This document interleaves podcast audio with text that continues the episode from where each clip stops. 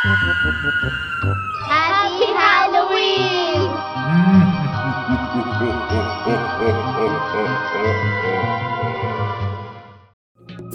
You are now tuned in to Papi Chulo Radio, your web portal for the best in pop culture news and interviews. The man who will bring justice to those who have poisoned my city. My name is Oliver Queen. The following is a Papi Chulo Radio original program.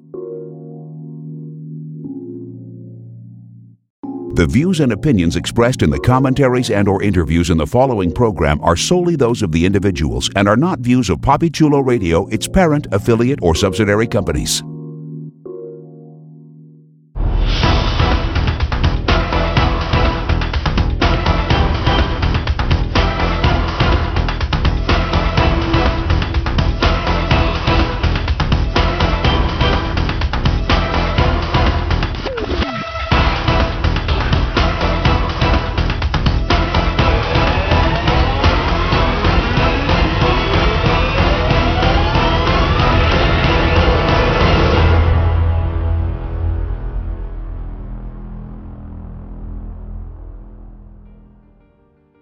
Welcome to the Star City Report, the unofficial Arrow podcast, a PapiChuloRadio.com original series.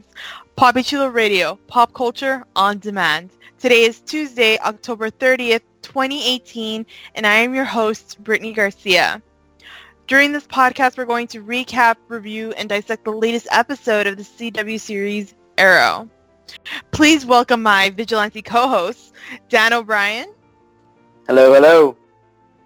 Jeffrey Arauz, What happens at Slabside Fight Club stays at Slabside Fight Club. Professor Echs, Hello. and Rohan Mital. Hello. All right, let's uh, jump into our recap of season seven, episode three, which was titled "Crossing Lines" and aired on October 29th, 2018. Here's the official synopsis of the episode. Still in prison, Oliver faces his biggest challenge yet. Meanwhile, Felicity gets an intriguing offer, and Diggle asks Curtis to go undercover for Argus. Let's check in on the ratings for season 7, episode 3.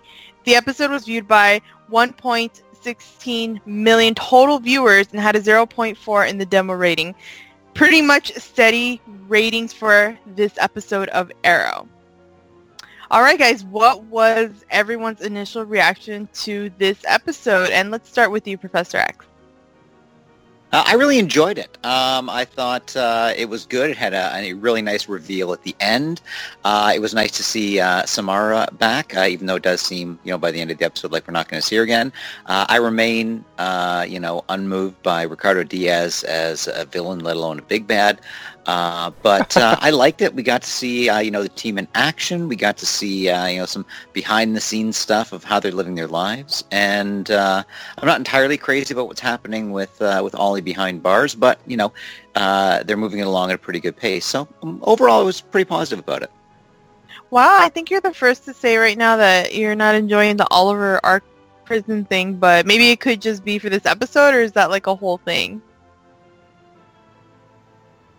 I know I was asking a question, but we can get yeah, into that I'm, I'm- later. yeah, I, I'm just not crazy about it in general. Um, Oh. And uh, yeah, we'll, we'll talk more about it in detail. But yeah, I'm not terribly crazy about it. All right, cool. I'm looking forward to hearing what you have to say about that. So, um, Dan, you're next. What was your initial reaction to this episode?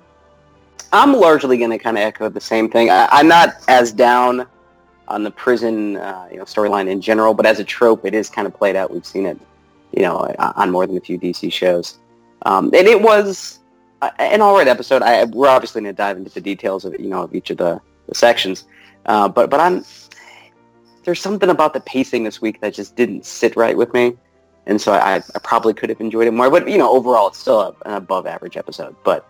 Um, there's something about the pacing that, that, that kind of ripped a page out of my book a little bit. Okay, not too bad. Um, we'll get into all the details for this type or for this episode because I do think I'm on the same page with the both of you for now. So, Rohan, you're next. What was your initial reaction to this episode? So I really liked this episode. Unlike Dan and the Professor and Professor Echs, I really am enjoying the Oliver plotline a lot with him being in prison.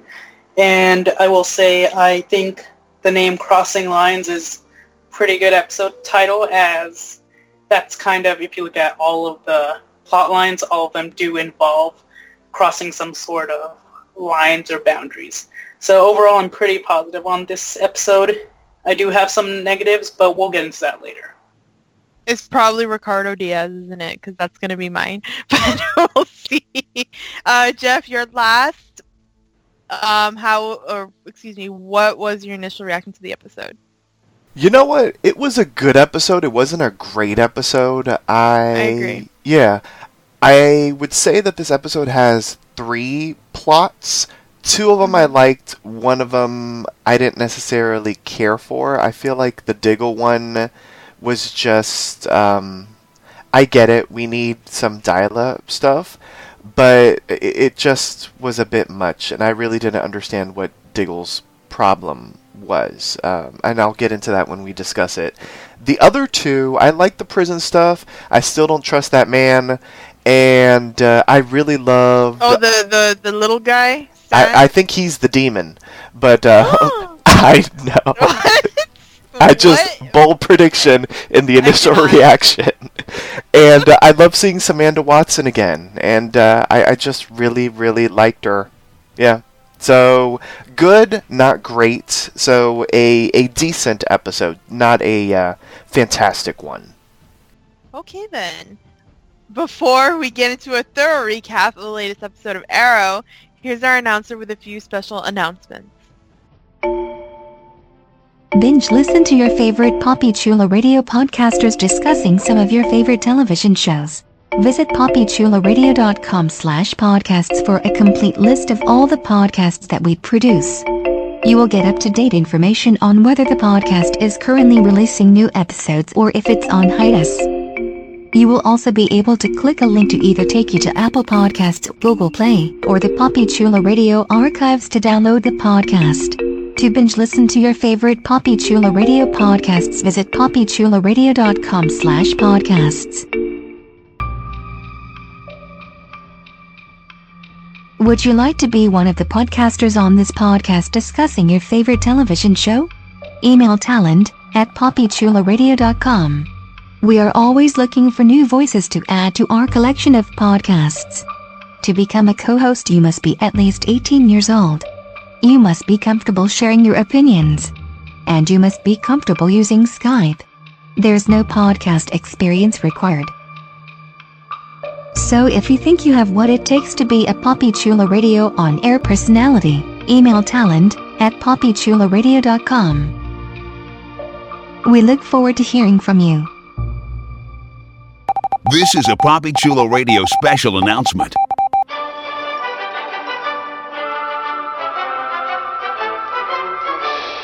PapiChuloRadio.com is currently looking to expand its web presence, and we're looking for your help. If you're a fan of Papi Chulo Radio and its signature series, please visit GoFundMe.com slash PapiChuloRadio and help us with our campaign. Every dollar amount donated will be improving the Papi Chulo radio experience and making it more interactive and user-friendly. We thank you in advance for your support. This has been a Papi Chulo Radio special announcement. We now return you to our regularly scheduled programming. Thanks, announcer. All right, we're gonna start off uh, this recap uh, with all of our stuff. You know, the stuff that everyone's enjoying so far. At least half the half of the panel, and the other half is enjoying it. I I will say I am enjoying Oliver uh, in prison. I like what they're doing. I don't mind it. I do have some questions and some, um, well, yeah, pretty much questions, not predictions. But I will say in this episode, it wasn't my favorite thing, but we'll see what happens uh, when I ask you guys uh, to go in deeper with Oliver's arc. So um, let's get that out of the way because it is called Arrow. It is about Oliver, so I wanted to start with that first, and then we'll just uh, go down the line with the Felicity and Watson, and then the Diggle stuff. So pretty much what's going on with Oliver in this episode is he wants Brick to hold up the end of his deal, um, but he has to end up playing dirty because Brick had no intention of helping Oliver at all. Either either he really didn't know anything, or he does know stuff and he doesn't want to help Oliver. But anyway, um, the only thing he does say is uh, the name of the person that has all the information who will know right now or we will know as the demon. Um, I thought that that was going to be like a reference to the League of Assassins or something, but I don't I don't know. But um, that's all we get from Brick, and I'm really sad because I was kind of. Maybe this was my my problem, but I was kind of trusting him last episode where he's like, "I you do this for me, I do this for you." I thought that there's there was some kind of criminal code there, you know, like if you do something for me, I'll do. Just I just thought that Brick was a man of his word, but I guess you know me and Oliver both got fooled. But um, throughout Oliver's arc in this episode, he learns that Brick has everyone under his control: the guards, um, the inmates, and even his like core group. Brick is the leader, so he's in charge of. I keep forgetting the name of Stardust, his uh, character in the episode or in the, in the series. Sampson. Okay, Stardust. You called him his wrestling name. Exactly. I'm going to be calling him Stardust because that's what I know him as. But um, he's definitely in charge of Stardust, and he we learned that he's also in charge of uh, Turner, which I thought was interesting. I just kind of thought that they formed their group because they're the head honchos, and you know they're going to take down Oliver. Oliver put them in there, and blah blah. But we kind of get a little bit more insight on Turner's character, um, and I th- I thought that that was probably pretty pretty interesting in this episode but it I think they dragged it a little too long. That's just me. But um, Turner helps Oliver only because he has to, and they get into the fight club, quote unquote, and Oliver is forced to fight Stardust, and he does win, but he will not kill him, and he sets his he sets his sights on Brick, and um, Brick tells him, you know, I, I I'm only gonna tell you that the guy's name is the Demon, and that's it. So Oliver finds out that he needs to get to level two, so he injures the guards, and the episode ends for Oliver with him being transferred because of the destruction he caused uh, at the fighting pit. So, okay, Rohan, you were you were the one that said that you like Oliver's prison stuff and that you liked what happened in this episode. So, give me some of your thoughts on what Oliver went through in this episode, uh, specifically more for Oliver than the Bronze Tiger stuff, because I'm going to ask that after this. Okay, so I had mentioned that the title uh, was perfect for this episode, and in this episode, it was about Oliver crossing lines. He needs to know who, uh, what do they call him again? The the demon, I believe. The demon. Mhm. Yes. So in order to get to the demon, they need, or Oliver has to uh, kind of push boundaries. As we heard his friends say, you know, you can't be a hero uh, not in here. So Oliver, uh, Oliver's pushing his boundaries, and he's doing crazy things. Like uh, when he fought with Stardust at the end, he broke both of his arms Yep.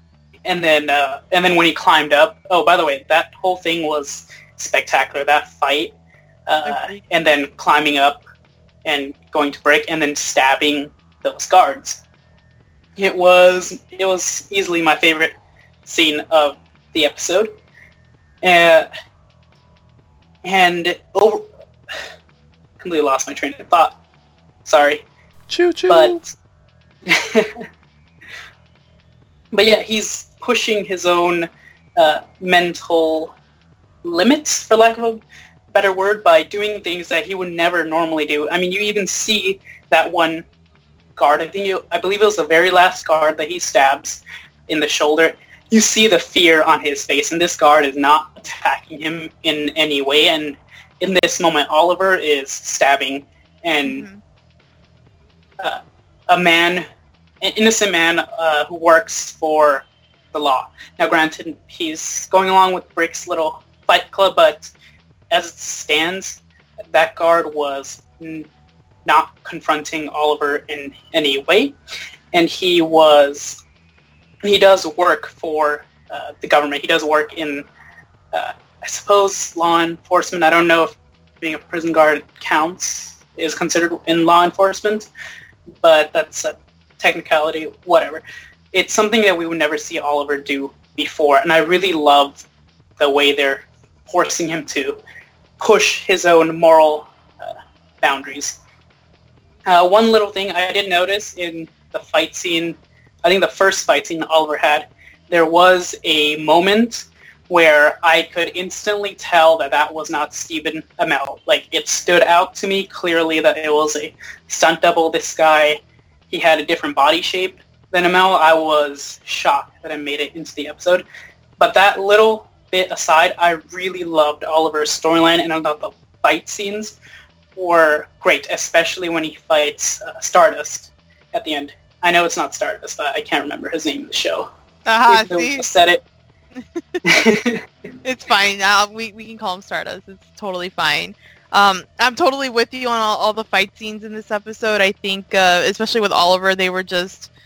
uh, They're really making these prison fight scenes, like, brutal. Like, just... It, it is just... It's amazing to watch. And I love that at the beginning of the episode, we get the ending of the episode with Oliver. Not, not truly the ending. uh, Wait. dude. Yes. No. Because the ending is him being transferred. But the moment where he's about to attack Where he's the, stabbing the- the guards, yeah. yeah, we that's what we get at the beginning of the episode, the 12 hours or you know before, present, whatever. Um, I thought that that was monumental for Oliver because we're seeing how far he has to go or how far he's willing to go uh, to to get Diaz and to get out of there. And he says it throughout the episode. You know what what I do here is is what I'm doing for my family. So it's just really interesting, and I have a lot of questions about that because I don't know how long Oliver's going to be in here, but I feel like the more he presses forward, like the longer he's going to stay in prison. So I'm just wondering, like, how the hell is he going to get out now? I, it's just, it's really, really cool. Um, does anyone else have anything to say about Oliver and the fight scenes um, in general? Because right after this, I'm going to talk about uh, him and Turner specifically. Just So, two comments. uh, Very bloody, okay. which was awesome. And uh, just to echo about the, the breaking of the arms, I mean, like, it looked like Bruh. one arm Mhm. was like broken multiple times, and the other one it looked like it was just the shoulder that was dislocated. But man, like, oh, it's just amazing. And because, well, at least anyone that follows pop culture knows that they have a sort of, uh, I would call it like a fake rivalry, kind of like. Uh, the way that I think of it is a more violent version of like Jimmy Kimmel and Matt Damon, you know, because you don't have Jimmy Kimmel and Matt Damon going into a wrestling rink, wrestling rink and uh, duking it out. But that would be awesome if they did. I know, right?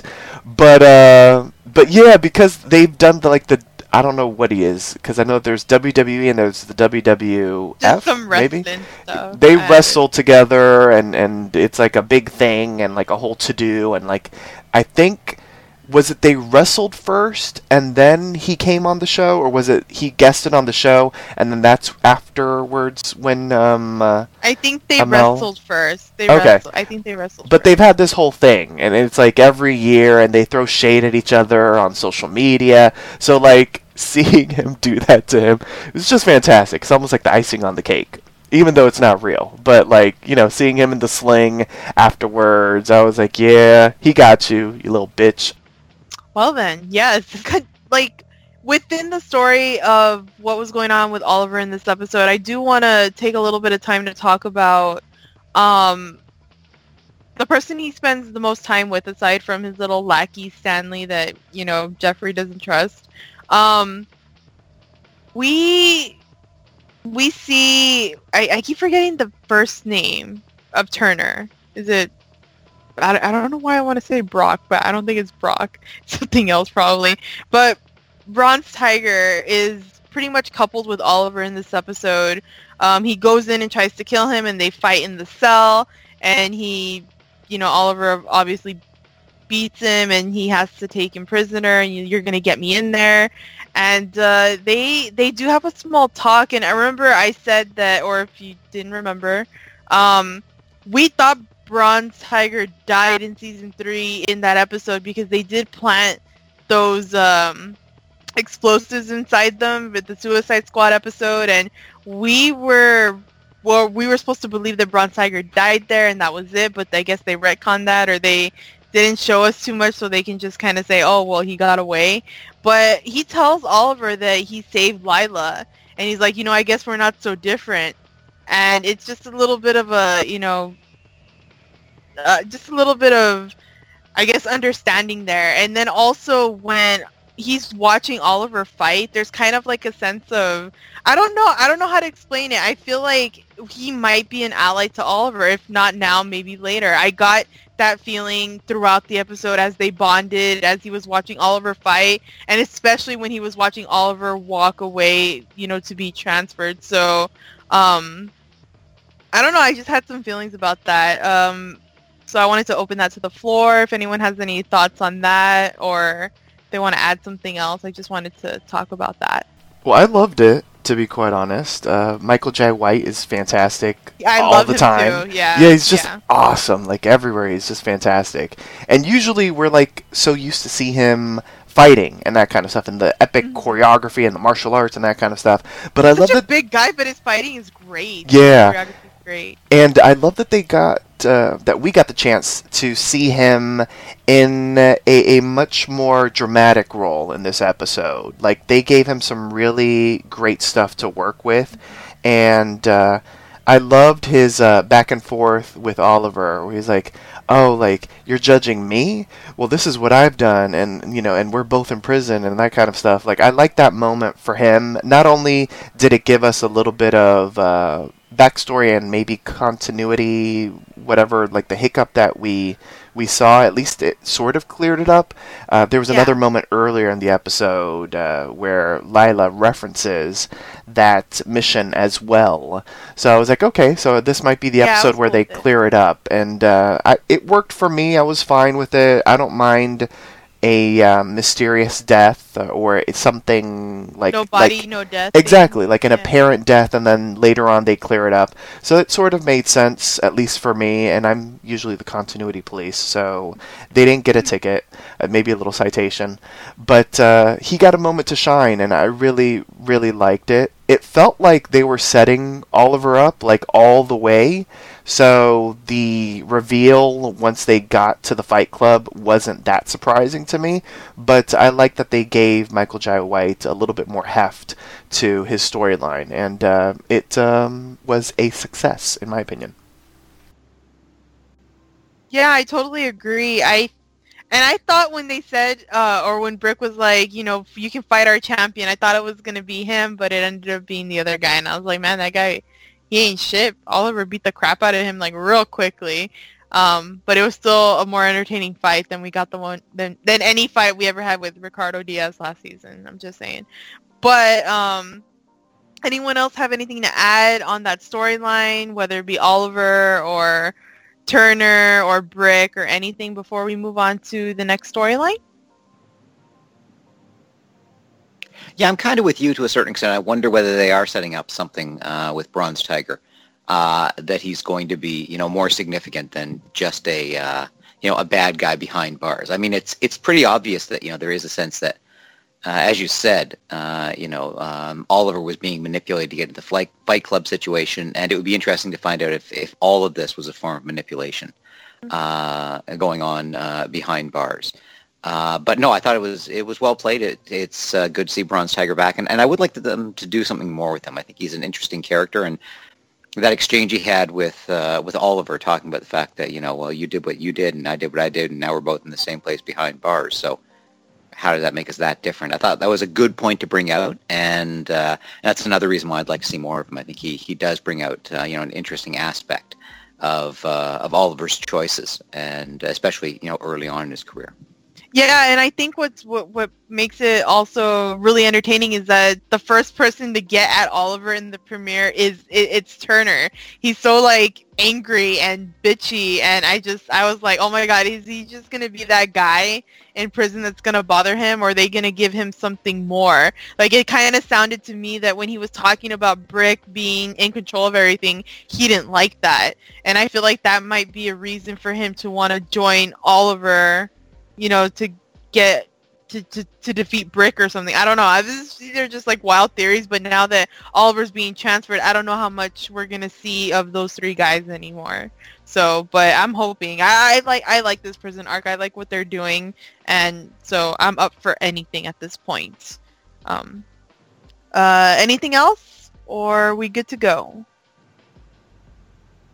Okay, we're good to go. So we're going to jump into, I would say, probably the bigger plot line of this episode. I mean, yes, it's Oliver in prison, and his stuff was really great because, you know, we love Stephen Amell.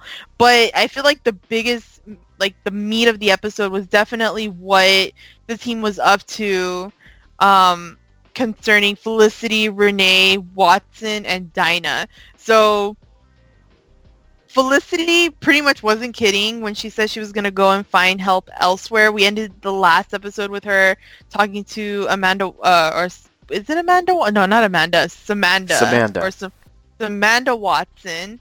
And uh, we pretty much pick up right there where Felicity's giving her speech, you know, trying to convince Watson to help her, or not even help her, to let Felicity join the FBI to help them find Diaz. And Felicity brings up so many good points uh, of why, you know, they should allow her to be in there. And Felicity is trying to do this the right way. She knows she needs help, and the people that are, you know, targeting Diaz, they could use some help. They could, Felicity could help them. And Watson pretty much turns her down, but as we see, it gets, it, whatever Felicity said gets to Watson. So eventually, Felicity and Renee, a, a team up I had been waiting for since like, I don't know, season, like the end of season five, beginning of season six. I've been wanting Felicity and Renee to form some kind of bond, to have more scenes together. I really love it when they do that with Team Arrow, when they pair people up.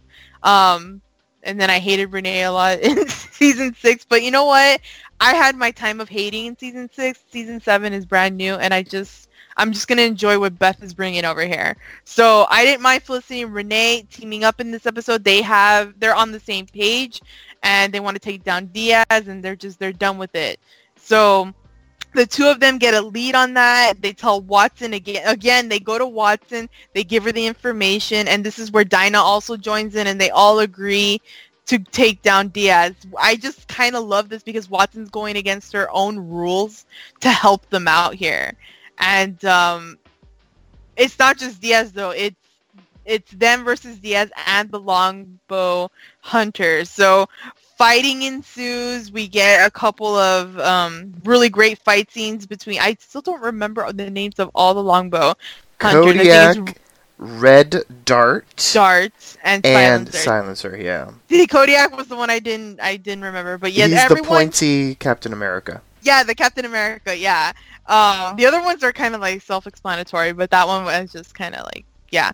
But I kind of love it. Everyone has someone to fight, and it's just really amazing. And there's that one shot that they have of Diaz putting in, you know, whatever he's stealing, the, the little tubes, and in the background you just see everyone fighting. Yeah.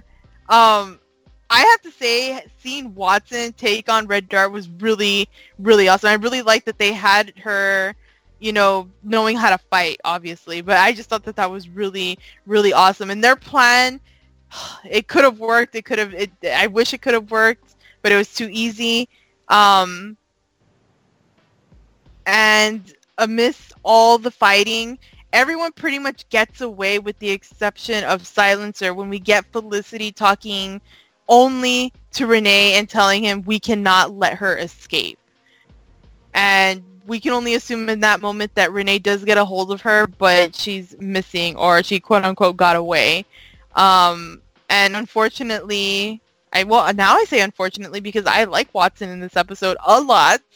Um, she's not fired, but she is being transferred. So either or, or she's being demoted. I don't remember what it was, but I would say both.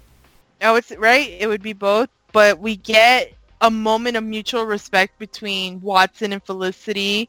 Um, but is this the last of Watson? Who knows? I really don't know. Um, but uh, I'm not gonna get into the ending with Diaz just yet. I just want to talk about the Felicity, or the or not the Felicity. I'm sorry. The the the mission and the fighting and uh, Watson being let go or fired. So Jeff, this is for you first. What what did you think of this entire story arc? I thought it was really well done. I liked the pair up as well. They were fun together. I like that uh, Renee, after all the mess of last season, is the one that like wants to get the gang back together. I thought uh, the moments with him and Felicity alone were really good, and then I loved the moment uh, where uh, the four of them were at SCPD. I, th- I thought that was a really great moment as well. And then, of course, the whole uh, plan at the CDC. I, I thought the fight choreography was pretty good.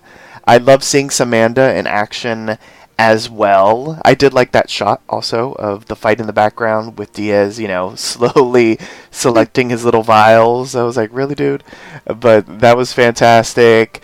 Uh, there was a moment, not to go all Rohan, but there was a moment when I noticed that it wasn't Samantha fighting, uh, which I thought was kind of funny.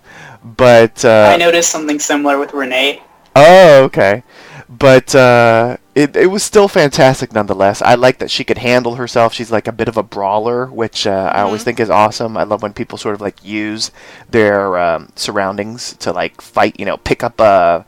a I don't know, a stapler and like throw it at him. Like, you know, just like use your surroundings. I, I love that. And, um, I, you didn't really go into this, so I don't know if you want me to, so I'll just lightly touch it. I love the silencer effect so Oh, yeah, much. I just love that effect. I love that everything gets quiet and it's Mm-hmm. very um, muffly. I just I love it. I love that effect so much. I'm sure you'll go into it a little bit later on, maybe, but um, that was just No, you awesome. go ahead and talk about it. That's fine. Okay, but just that fight was awesome as well, and I love, love, love that effect. It's just beautifully done. Um, yeah, so I, it was just a, a really great storyline for this episode. I also was disappointed that they didn't catch him, but we're still very, very early into the season, um, and I'll And say he's a regular. Yeah. I know he's a series regular now, which doesn't necessarily mean he has to be in every episode. It just means that he has to be available when the writers need him to be available. But especially after the ending, I'm like, oh, he's like a freaking um, Roach. cockroach. I know not to steal a line that they're using a lot on Supergirl this season, Oh but God, yeah. man, he's like a roach. He will like not die. Like there will be a nuclear apocalypse, like over on American Horror Story Apocalypse, and he's gonna survive. Him and frickin' Michael Langdon will be ruling the world apparently. Uh, for those that watch American Horror Please Story no. Apocalypse, if uh, I don't even know who that is, but please know. I know. If you don't watch, yeah. just know it's anti-Christical. But uh, I'm like, damn it, man. But we'll get into that later on. Just yeah, it was just it was awesome. It was really good. And Red Dart, Yeah.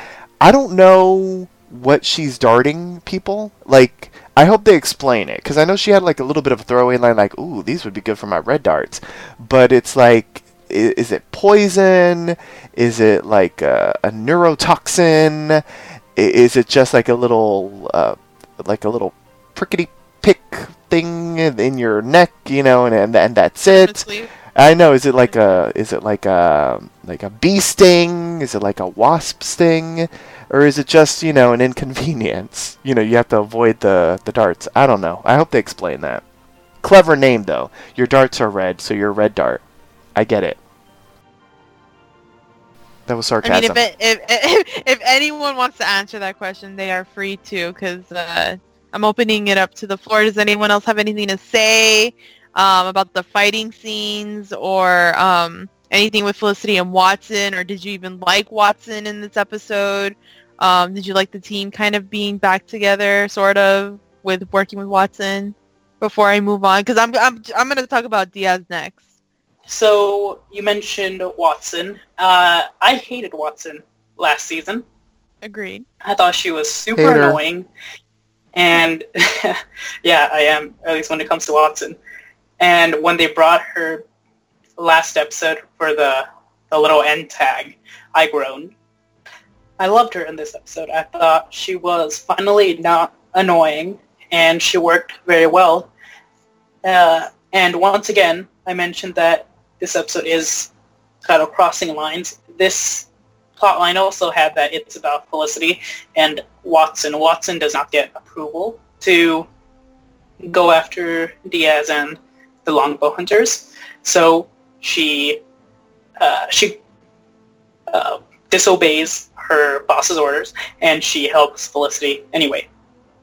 It's all about uh, crossing those lines. Felicity and Watson even have a little bit of a debate on it, and I liked I liked that debate. It was a little it was a little quick, but uh, that's I didn't really expect them to slow it down on Arrow. Generally, these CW shows have very quick pacing, and especially they needed to actually get to the sequence.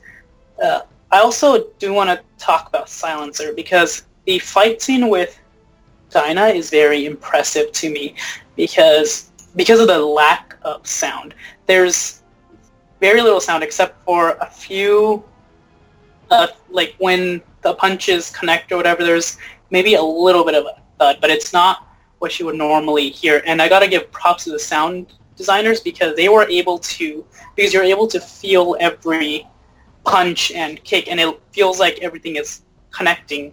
And it's impressive because a lot of times fight scenes they rely more on sound than they do on visuals. I mean, just go on YouTube and search up almost any fight scene from a movie or TV show and then mute it. It's going to feel very weird and it's going to stop looking like a fight scene and it's going to feel more like a dance. So the fact that they were able to have a fight scene that felt uh, like a fight scene while limiting the sound considerably is very impressive. So I got to give props to the stunt coordinator and the, the sound designers on that for that little uh, versus Silencer fight scene. I'm just gonna co-sign everything you said because I totally agree, and I like the way you said all of that. I I think Silencer is just gonna be like an MVP so far. Like in the past, what three two episodes that we've seen her, um, the fight scenes have been great, and I'm really wondering how they're gonna find a way to take her down. Like, is it is it gonna be like tech wise, or is it gonna have to be Black Siren and Dinah, you know, taking this taking this chick down? Like, I don't know, but I love it. Um, I think it's fantastic, but I want them to do more with the other two. Um, and I'm like you, Jeff. I want to know what the hell are in those darts, if anything.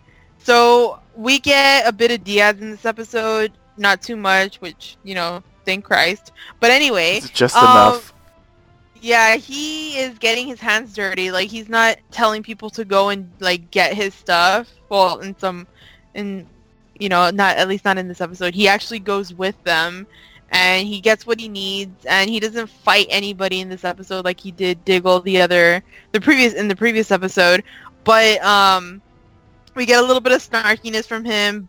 But the real thing that we um, the real substance that we get from Diaz in this episode is towards the end where he's sitting in his little evil lair, which doesn't look like much, and he's doing his little evil monologue um, about how the, the pain that he felt when he hit the water and uh, his bones shattered and blah, blah, blah. Um, and then he injects himself with the vial or the liquid in the vials that he stole. Did they talk about what was in there? I'm pretty sure they did, but I probably blocked it out. No, they um, didn't. I just said no, it's they. Mirakuru I- because Yeah, why my not? guess is that they're going to explain that it's something derived of Mirakuru. It, yeah, it could be like what a, another a next level or a, like amped up version of Mirakuru. Mirakuru. Oh. Yeah, exactly, something like that. Because he shows he they he shows a display of his power, um, which I don't know if that's a comic thing that, that he's just like un like he's just like really strong, kind of like Brick that they did what what they did with him. Like they didn't make him meta but they made him really strong. So here, I really don't know if that's what that's going to be, just a Mirakuru thing or whatever. But they they're really trying to fix, or I don't. Yeah, they're trying to fix. Yeah, they're trying to make him really intimidating. Now he's extra powerful, and I don't know. I I I, I just I. I don't know. We already did this with Slade, and Slade was a better fighter. So I don't know what what the hell's going on with Diaz here. But does do you guys like what they're doing now? Do you think it's finally something good for Diaz because we're gonna be intimidated by him, or do you not care? Do you want him gone? I mean, what's going on here? And I'm I'm gonna ask this specifically to to Dan. I think it's probably too early to tell, you know, what it's going to do overall for the character. I think they did probably need to do something to make him, you know, a little more intimidating.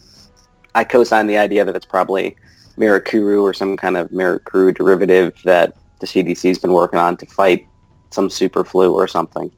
Um, but yeah, I mean, I, I, think they have to do something, and since he is a series, series regular, you know, as Jeffrey said, that just means he has to kind of be there if he's going to show up intermittently he needs to be kind of a threat intermittently. So, you know, increased strength and, and pain resistance would kind of solve that, right, to some extent, because the longbow hunters, with the exception of Silencer, are pretty forgettable and not particularly intimidating either.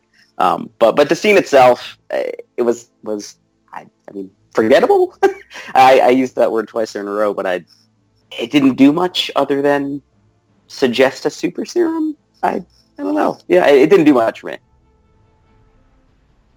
Yeah, me either. I mean, Diaz is like, I just saw that and I was like, really? Now he's gonna be twice as hard to kill? Really? That that's what was going through my head.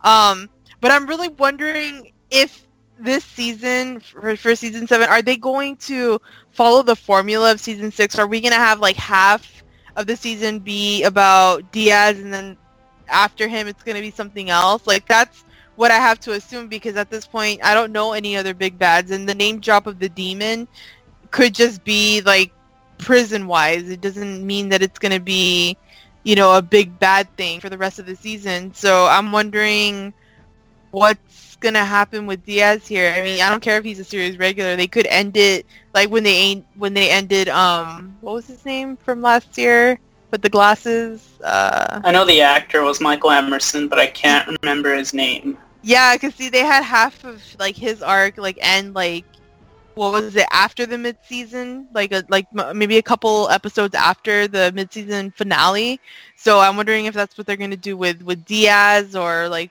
you know i'm really hoping that's what it is and if they're going to make the longbow hunters a little bit more intimidating because oliver's um arc in prison is to get more info on diaz like i thought oliver was going to have to go through his own shit in prison have his own villain in there but it's just going through the motions of all these crime lords or crime people to get info about Diaz. So it's all about Diaz still. So I'm wondering what they're going to do with that. Does anyone else have anything to say about Diaz before I move on to our last storyline? Um, I think Diaz is going to get killed by the longbow hunters. Ooh, oh, okay. And yes. I think, I think that would be great for them because I think what they're doing with Diaz, it's too little too late. He was the main villain in season six. People didn't really care. I don't think they care still, even though now he's powerful. I don't really think anybody cares. And I think we can, most of us can agree that the introduction of the longbow hunters was, uh, it didn't live up to the hype. It wasn't bad, but it wasn't we weren't like, oh my god, it's longbow hunters, and look at how awesome we awesome they are. Uh, I don't know about you guys, but that's what I got from last uh, last week's discussion. Yes, so, they still suck. The long, yeah, but I think that if the longbow hunters would kill Diaz now, especially with his powers, I think that could, if done well, that could make us appreciate the longbow hunters more. Yes, shove a red a really dart in idea. his brain. Sorry. Uh, I I think it's it's good because you know Diaz was presented as you know the really big bad last season because of his connections and his money, his power. He doesn't have any of that anymore. So you know if they're just you know giving him you know super soldier strength to make him a, a credible foe, uh, this season, then it's like, well, yeah, we beat you last time when you had all these resources, and you know you don't seem that threatening. But if they sort of set him up as you know a credible threat now, and then the longbow hunters kill him, that makes them uh, a much more serious threat. So I think that could be a really good way to go, and it would get rid of Diaz. So I'd immediately be a fan of longbow hunters. Damn. The shade from Professor Echs there, but it's but we all agree because Ricardo Diaz is ridiculous. I'm done with him. But I hope now I'm hoping that that is the thing. Oh my god, now I'm gonna be sad if that doesn't happen, um, because I don't see how they can keep this season interesting with those with with these villains if you know they don't showcase why they're a force to be reckoned with. Aside from I would say Silencer, who's done a really great job, and I kind but I also kind of love this because it's the team without Oliver, and we can see how that's a really like why he's instrumental to Team Arrow. I'm not saying that they would already be done with them if Oliver was still there, but I kind of love how they have to figure this out without him. And it's proving to be a really big challenge, and I just kind of love all of that. So, I don't think I have much to say about this uh, storyline because it was didn't take up too much of the episode, but it was um, interesting, and I only say that because if they're gonna continue the Argus thing with like Diggle working there and you know working close with Lyla, if we're gonna get more of the actress and Curtis having his job there, if this storyline has to do with the rest of the season, like they're going to um, intertwine that with like a really low C plot for the season, I'm okay with this and I'll start to pay attention more. But if this is like a one-off, then I don't really care about it. But I did like the Diggle and Lyla stuff. They're giving them a little bit more of the uh, of what Felicity and Oliver had last season with working together and being married and secrets and or what or no secrets, you know, being totally open. And I'm glad that they resolved that quickly in the episode.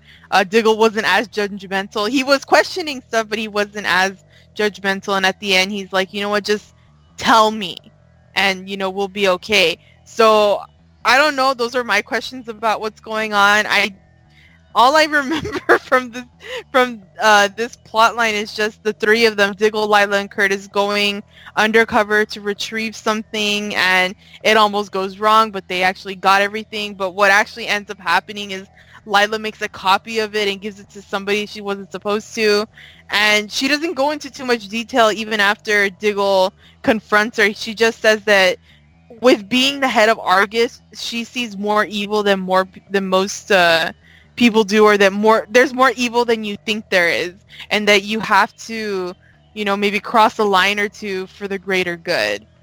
And um, that's pretty much what happens with them. And you know, Diggle kind of gets on the same page with her and is like, you know what, like I support you and you know just clue me in and we'll be good. So I don't know if this is a one-off episode just to tell us what Lyla's been doing or if this is going to stretch out to the rest of the season and maybe tie in with everyone else or maybe it'll just be something else for Diggle and Lyla. I don't know.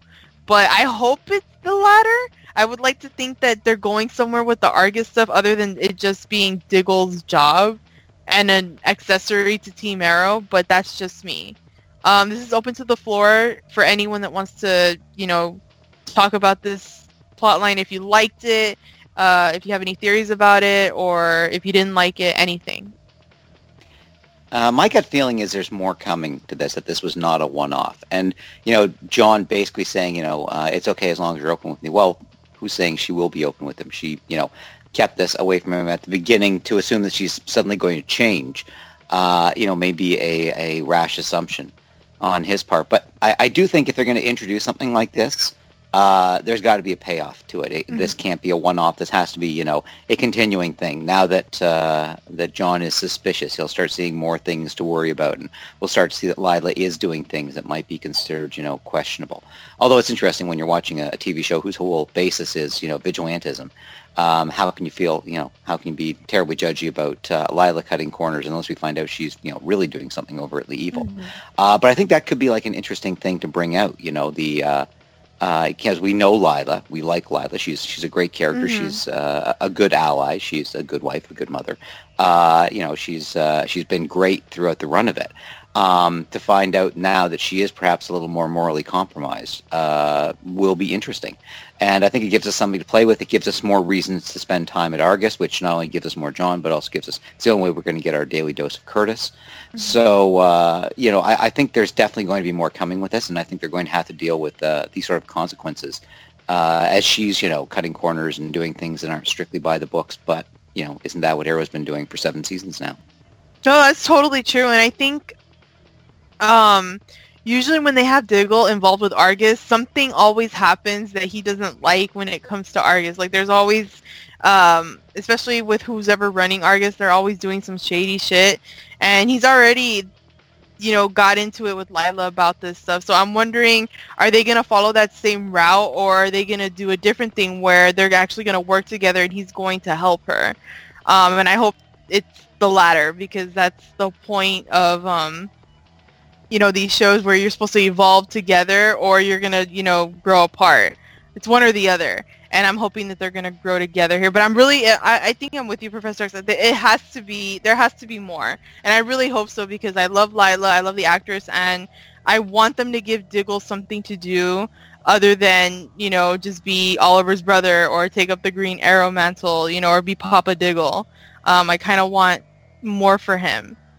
So Anyone else have anything to say about Diggle and Lyla, or even Curtis, or Argus? I felt like this storyline was a little bit repetitive. Because I feel like we've done this before. Whether it's Diggle hiding something, now it's Lyla hiding something. And if you think about it, just because he works there and they're married she doesn't have to tell him everything. Like she's the director. Like she doesn't need to tell him everything. Like yeah, he might not okay. have clearance to know this stuff. So I felt like the storyline was a little weak. Unfortunately, it felt like they just needed them to do something to fill time because we didn't see the future. So uh, there was That's that. true. And I was sad about that. Yeah, and in the press release, it was like Curtis goes undercover. Like I thought it was going to be a Curtis storyline, but it wasn't. so there was Yeah. that, I guess. Um, unless you know uh, him going out and buying uh, what was it, Swiss chocolate? Uh, maybe that was him going undercover. But yeah, the storyline left me like I was like, okay, Underwhelmed? yeah, underwhelmed. I I wasn't that impressed with it. I do like Diggle and Lyla together, but uh, him sort of like picking at her over like what are you doing unless it is setting up something bigger which maybe you and the professor are right then uh, this storyline means something other than that it was really a forgettable storyline unfortunately you know for three characters that are usually doing the damn thing during an episode Yeah, I think. I mean, I love Dyla and I love all the like scenes together. But the only thing I really liked uh, a lot was, you know, not only like the the very end where they, you know, they're on the same page, but the beginning where we get Diggle interrog- interrogating somebody and it's his son about eating the cookies and then she gets him to confess in a couple seconds and you know Diggle makes a remark about that and I just thought that was adorable that was great that's kind of the stuff I want to see more than a whole storyline from him. But if this is leading to something, as uh, Professor Echs was the first to point out, um, then bring it on. But give me something good. Give me something interesting because I'm not gonna lie.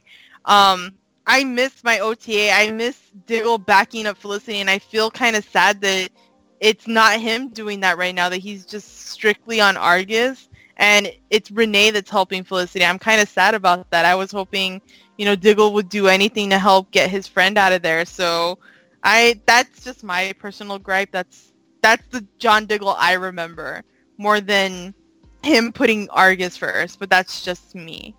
Um but um anything else guys from the I mean from Diggle's uh, story or anything else from the episode that you might want to mention, comment on before we move on to MVP? Uh, I just want to say, was it just me, or did Diggle's son grow up significantly? Because I feel like last time we saw him, he was really little. yeah Now he he's on that mirakuru well, he's supposed to be like four or five if we're gonna really go by it. I don't remember if we've had a really big time jump in years, I know we only do months, but if we're gonna stick with the regular timeline, he was born on the first episode of season three. So, and then we're Okay. season seven. Yeah. So- okay. So he should be four. He should be about four, um, unless we had a year to time jump um, between season three and seven, and I don't remember if we have. I don't think so. I think it's been like a yearly thing. So he Yeah. should be four, but if they aged him up with like like a couple, you know, that I mean, that's I guess that's not too bad. But yeah, I agree. I thought it was interesting. I was like, oh look, it's a little boy there. He's pretty grown up. So there you go. I know, Um, right? And So, they like- didn't even give him a line. Like, I I think if I'm not mistaken, if you actually have to read a line, you get paid a little bit more if you're in Yeah. a scene. Yeah, so Yes, he, he was is true. basically like a glorified walk-on. Like they didn't even give him like, yeah, you know, I ate the cookies. Like eh, that one little line would have given him some money, some a little bit more money. I'm like, give that child a line, damn it. Well, he was adorable just being there. So Yeah, uh, I do follow David Ramsey on social media, and I could be wrong about this, but I think that might be his real son because he posts pictures, and I was like, that looks a lot like him. Oh, But huh. I tried to Google it, I couldn't find, I couldn't get like confirmation, but it it looked a lot like his real son. Oh wow. We'll have to look into that and bring it up again if uh, we see JJ again throughout the season. Um, anything else, guys, before we move into MVP? Uh, were we going to mention the uh, reveal of Silencer? And uh, Oh yeah, I don't know why. Wow, why didn't I say that at the end? Yeah, um, I guess to re- wait, like wait, what? What reveal that they captured her?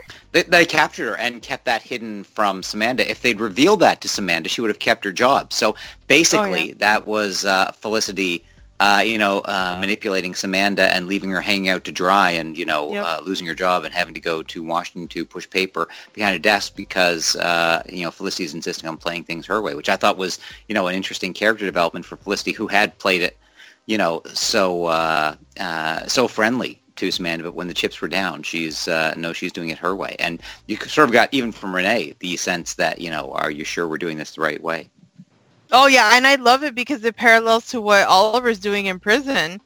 You know, we have. I, I mean, I know Stanley's not that close, but he's also questioning Oliver. Like, are you sure you're doing the right thing? Are you sure? And Oliver's like, I'm doing this for my family. It doesn't matter what happens to me. I need to do this. So I kind of like that they're paralleling. You know, the wife and the husband of what they're doing. Although when we look at Felicity, we're kind of like, damn, you know, she she's supposed to be the pure one, the one with light, but we know that that's not Felicity anymore, especially what's happened um, what was it? I, I'm pretty sure in season five when she goes through her through her own arc of um keeping secrets from the team and doing things her way to catch um Prometheus and you know she even gets into it with Oliver a little bit and you know I feel like we're going down that same path but it's still coming from a pure place but Oliver is doing the same thing so I'm wondering how much this is going to change them. I don't know. I just thought that that was really really cool. I don't think I mentioned the the the reveal that they took her, but I did say that uh, Felicity gave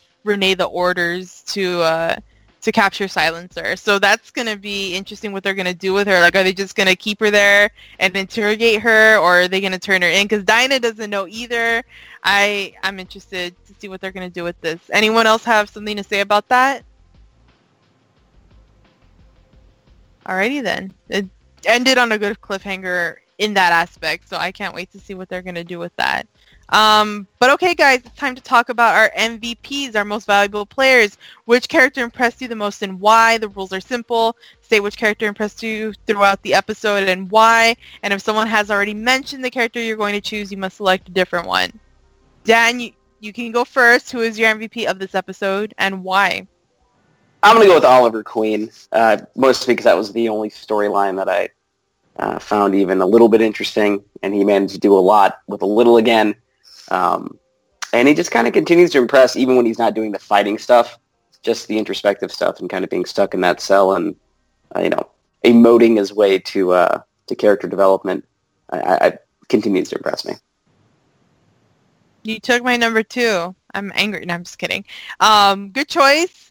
All right, next, Jeff, you can go next. Who is your MVP? Nice. I didn't think I was going to go this early. Okay. Okay. And I had two options. I know. I know who you're picking. I totally know. Really? Yes. Okay, say it. No. okay, no, because you might you were gonna help me out of the two that I was that I'm going back and forth in my mind. Um, okay, if, if the other one doesn't get picked, I'll just give a little shout out when I rate the episode. I am going to go with Bronze Tiger. Oh, okay. Okay, so I went with the opposite one. I okay now I feel like I know who you think I'm gonna say. hmm This is weird. We're having a conversation in our heads, and no one else can hear it.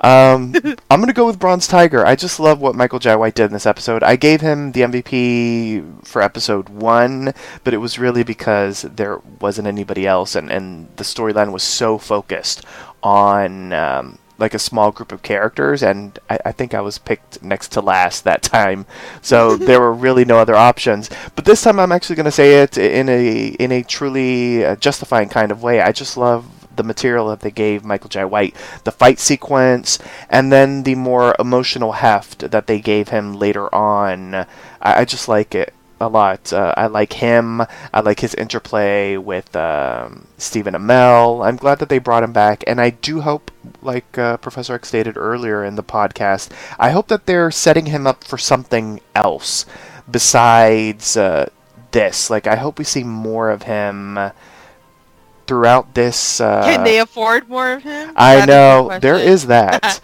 but uh, hopefully we can see a little bit more of him in this prison storyline at least, and maybe even outside of the prison. I completely agree with you, and I'm really shocked at who you picked. But then again, I should have seen it coming because you talked a lot about him and you praised him just as much as I did. So, all right then, uh, Rohan, you're next. Who is your MVP and why? Um, am I'm allowed a little cheat here because I I kind of want to go with Patrick Bryan, who is the editor of this episode. Um, okay, go for it.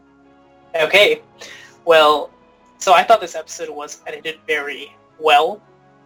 Uh, I had mentioned that the fight earlier with uh, Dinah and Silencer, and specifically, I think the editing where it really stood out to me, uh, or good editing, was at the very beginning when you see Oliver, you see the close-up of his face, and then uh, the the shank, and you see the guard, but you don't really know where it is until the end. I thought that whole thing, both at the very beginning and towards the end of the episode, were edited very fantastically. They had a certain style that we haven't seen in Arrow or even in the other uh, CW shows. So I gotta give it to him. I thought this episode was edited fantastically. Another good example was with Diggle and his son. The way that the the way that it if if the editing wasn't as crisp in that moment, that joke would have fallen completely flat. But instead, it worked very well, and I personally laughed when it happened. So it's got to be Patrick Bryan for me. All right then, um, that's the first that we ever had. So congratulations, and uh, yeah, all right then. Professor Echs, you're next. Who is your MVP and why? Well, I'm pleasantly surprised to find uh, one of my MVP picks is still on the board, Felicity. Um, you know, we're seeing, you know, we've we've seen glimpses of, you know, the uh, the darker, more committed, uh, you know, nastier uh, Felicity in the past. Uh, it does seem that, you know, uh, she's going down this route. Uh, you know, she basically, you know, kind of manipulated Samanda. Uh, and then, uh, you know, didn't tell Samanda that they'd captured uh, Silencer. And, you know, what are they going to do with Silencer now? How far is she willing to go uh, to protect her family and and get revenge on Diaz? I think that's going to be very interesting to look at because this this episode clearly showed that, you know, she's crossing some lines. Uh, and how far she's willing to go is, uh, you know, a question that I'm sure will be addressed in coming episodes. Yeah, with her having nothing to lose, I kind of love, you know, the route that she's going. And I, I know I've been one to say for Olicity and, you know, the couple how for Oliver at the beginning of the of the seasons of Arrow, like Felicity was like a, a source of light for him. And then in season five, when she went rogue, he was an inspiration to her to come back and you know be who she is instead of keeping secrets. So now who is her light right now when she has nobody when she had to send away her son and her husband's in prison? I kind of just like love that. Like is she going to be lost in this or is she just crossing some lines? I don't know but great choice Professor Echs. I like that explanation. Um i guess i'm i'm, I'm to have to go with my wow nobody chose my number one um, I thought it would be you, Jeff, but okay, I'm gonna go with Watson. Yes. Um, yeah. she was the I one that I was going back and forth with. Yeah, I, I don't know who said. I think it was Rohan that said it that he was that you were annoyed with her, you know, all last season. I think most of us would agree with you there. Like she was super annoying, but in this episode, like she they humanized her a lot. I mean, at the beginning of the episode, I was getting annoyed already because she wasn't, you know, responding to Felicity. She didn't, you know, write out tell her she wanted to help her. She just kind of brushed her off. But I like that it did bug her, especially because Felicity bugged the office, when we got to see that. And she is concerned with it. Like she still believes in the law, but she knows that maybe you have to do, you know, a little bit of unlawful things just to get a result. And I really like that she does that. And then she also tells Felicity, you know, we tried and uh, don't worry about it. And, I, you know, this what's happening to you. You don't deserve it. Like, it just, it humanized her so much in this episode. And I really enjoyed her. And uh, like Felicity said, I'm kind of sad to see her go now because we were getting a Watson that I've always wanted or I didn't know I even wanted. I didn't even know we would even have the privilege of having her being written this way. So I'm kind of sad she's leaving. If she comes back and she's this way, that's great. But if this was her last episode, I think they they they did well by her. They did they they wrote her well. So Watson for me. Um, okay, guys. Lastly, it's just to rate the episode. How would you rate this episode on a scale of one to ten arrows? The point system is allowed, and of course, if you found it exceptional, you may grant it a golden arrow. Okay, guys. I would say I'm gonna go in reverse, but I don't even remember how I did that. This tends to be a thing, so I'm gonna go at random. So Jeffrey, go first. How would you rate this episode? I'm gonna give it a solid eight. I thought it was a fine episode. It was good. It, it wasn't uh, spectacular. I liked the prison stuff. I loved the uh, Felicity uh, adventure. Um, even though I'm not really caring for Diaz, uh, I mean, it was a nice cliffhanger just because if he is going to stick around, they do have to toughen him up, uh, make him stronger, and that kind of stuff. So it made sense, so I was fine with that. The Diggle Lyla stuff was a bit much. I felt like that was a little bit of a recycled type of thing, except in the inverse. If it just feels like they've done something like this with um, Diggle and Lyla, where it was like Diggle. Yeah, it was. It was Diggle keeping the secret, and it was Lyla. It was about him being the Green Arrow, right? Like that was the storyline. So it was a similar storyline that we've seen before. So I, I didn't feel like we necessarily needed to see it unless it does set something up uh, in the future. Everything else was fine. I mean, it was a decent episode and a solid eight for me. Alrighty then, Professor Echs. How would you rate this episode? I'd give it a seven and a half. It was an okay episode. Um, you know, I can't imagine myself ever wanting to watch it again, so I don't think it was a particularly spectacular episode. Um, if it turns out that you know the the Lyla stuff, uh, you know, has a much more significant arc uh, or anything like that, you know, I wouldn't mind going back and revisiting it. But just for watching it at the time, it was like, yeah, that was okay. That TV show happened, but it didn't leave me with a, a great sense of anything at the end of it. Okay, we got an eight and we got a seven. Are we gonna follow the pattern? Or are we gonna go? 7.5. Oh, 7.5. Excuse me, 7.5. Um, Dan, how would you rate this episode? Well, since I really for me only two of the three story arcs worked, and it was kind of a filler episode, with the exception of a few important details. So it gets a two thirds. I'll give it a six point five. Round down a little bit. Wow, our critic over here, a six, our first six of the season. All right then. Um, okay, I'll go next. I'm going to have to agree with Jeff over here. I'm going to give it an 8 out of 10. Um, not as good as last week's, but still pretty okay. I found myself liking Watson, which I thought was a really big thing. I didn't care too much about the Diggle Lyla storyline, but I did like the Diggle and Lyla scenes. So that's something, and obviously I'm enjoying Oliver in the prison arc and everything that comes with that. Although this episode, it wasn't as exciting as like the premiere, but the fighting or the choreography was so good, and I'm really liking the prison fight scene music. It is just, it's so epic and it's great. And him breaking the arms of um, Stardust was just, just fantastic. So eight out of ten for me. Rohan, your last. How would you rate this episode? So overall, I was very positive on this episode. I did, I did not talk about the Diggle Lyla scene, but uh, I really did not like their their storyline. I, I'm not even kidding about this. I literally forgot what happened in that storyline after the episode ended. I was after the episode ended, I started making my notes, and I just could not remember what the storyline was. I remember a scene with a painting, and that that is it. And Diaz, Sorry, that just really that was amazing. yeah, I remember a scene with a painting. yeah, and that's literally. I don't remember why they were there with the painting. I don't remember any of that. Uh, All I remember is that they had the painting, and yeah, uh, the Diaz stuff. I don't care. Uh, longbow hunters. Once again, they didn't impress me. The Sansa fight was cool, though. I will give them that. And because I didn't like one of the storylines, I was ready to give this episode a six.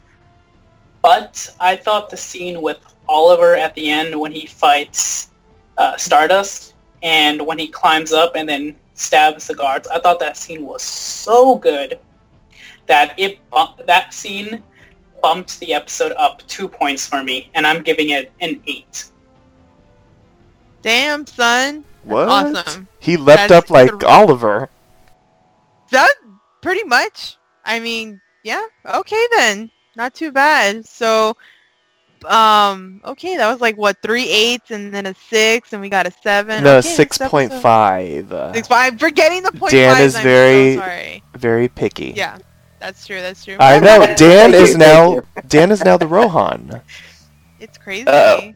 That's good. Yeah, I though. was That's a thinking, good I thing was to like, make. oh, I'm not going to be the lowest score this time. I kind of love it when you guys are unpredictable, so this is going to be a fun season for sure. Um, but that's it, guys. Join us next time for a brand new installment of the Star City Report. Once again, here's our announcer to remind you on how you can interact with us. Like us on Facebook, facebook.com slash The Star City Report. Follow Papi Chulo Radio on social media. We are on Facebook, Instagram, Tumblr, Twitter, and YouTube at Papi Chulo Radio. Do you have any questions, suggestions, comments, or concerns? Email us via contact at papichuloradio.com. Help support Papi Chulo Radio financially by visiting gofundme.com slash papichuloradio. Are you interested in joining the Papi Chulo Radio team as an on-air personality or blog contributor? Email talent at papichuloradio.com. Binge listen to your favorite Papi Chulo Radio programs by visiting papichuloradio.com slash archives. You can also download tonight's broadcast and the rest of the series through Apple Podcasts and Google Play. Just search for the Star City Report and subscribe. Thanks, announcer. Co-hosts, wish the listeners a good night. Good night. Good night, Star City. Good night, Star City, and Slab. Side. Thanks for tuning in. Download new episodes of the Star City Report every Wednesday via Apple Podcasts, Google Play, and the Papi Chulo Radio archives. Good night.